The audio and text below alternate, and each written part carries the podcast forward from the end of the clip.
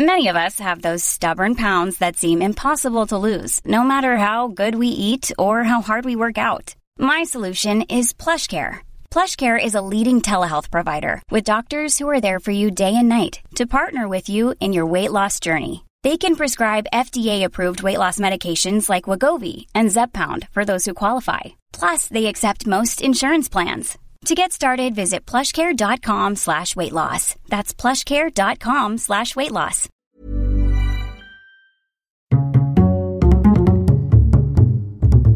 Culture G. Cultivez votre curiosité.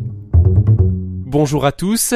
Après l'Inde dans l'épisode précédent, je vous propose cette semaine de partir en Suède pour y découvrir l'un de ses plus beaux et surprenants symboles, le cheval de Dalekarli.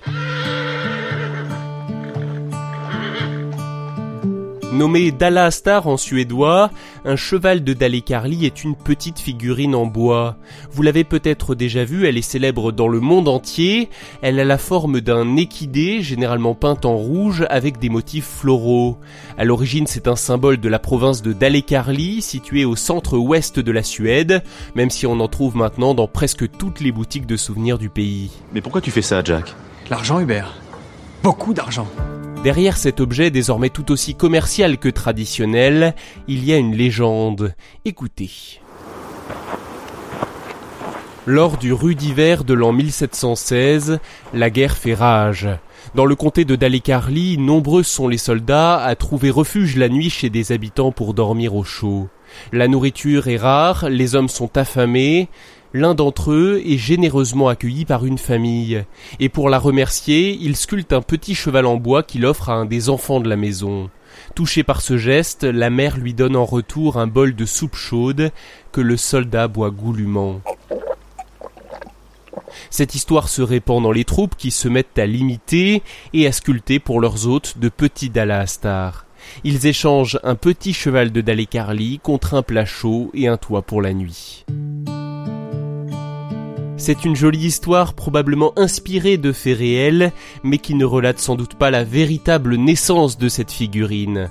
L'artisanat du bois étant très répandu dans cette province, ces petits chevaux peints en rouge avec de jolis motifs sont sans doute plutôt une sorte de mode qui s'est développée dans la région au XVIIIe siècle. Un bûcheron en a sculpté un premier, l'idée a dû plaire, et de nombreuses personnes en ont fabriqué à leur tour pour leurs enfants. C'est devenu une tradition populaire, transmise de génération en génération. Les choses sont faites pour durer dans la comté, passant de génération en génération.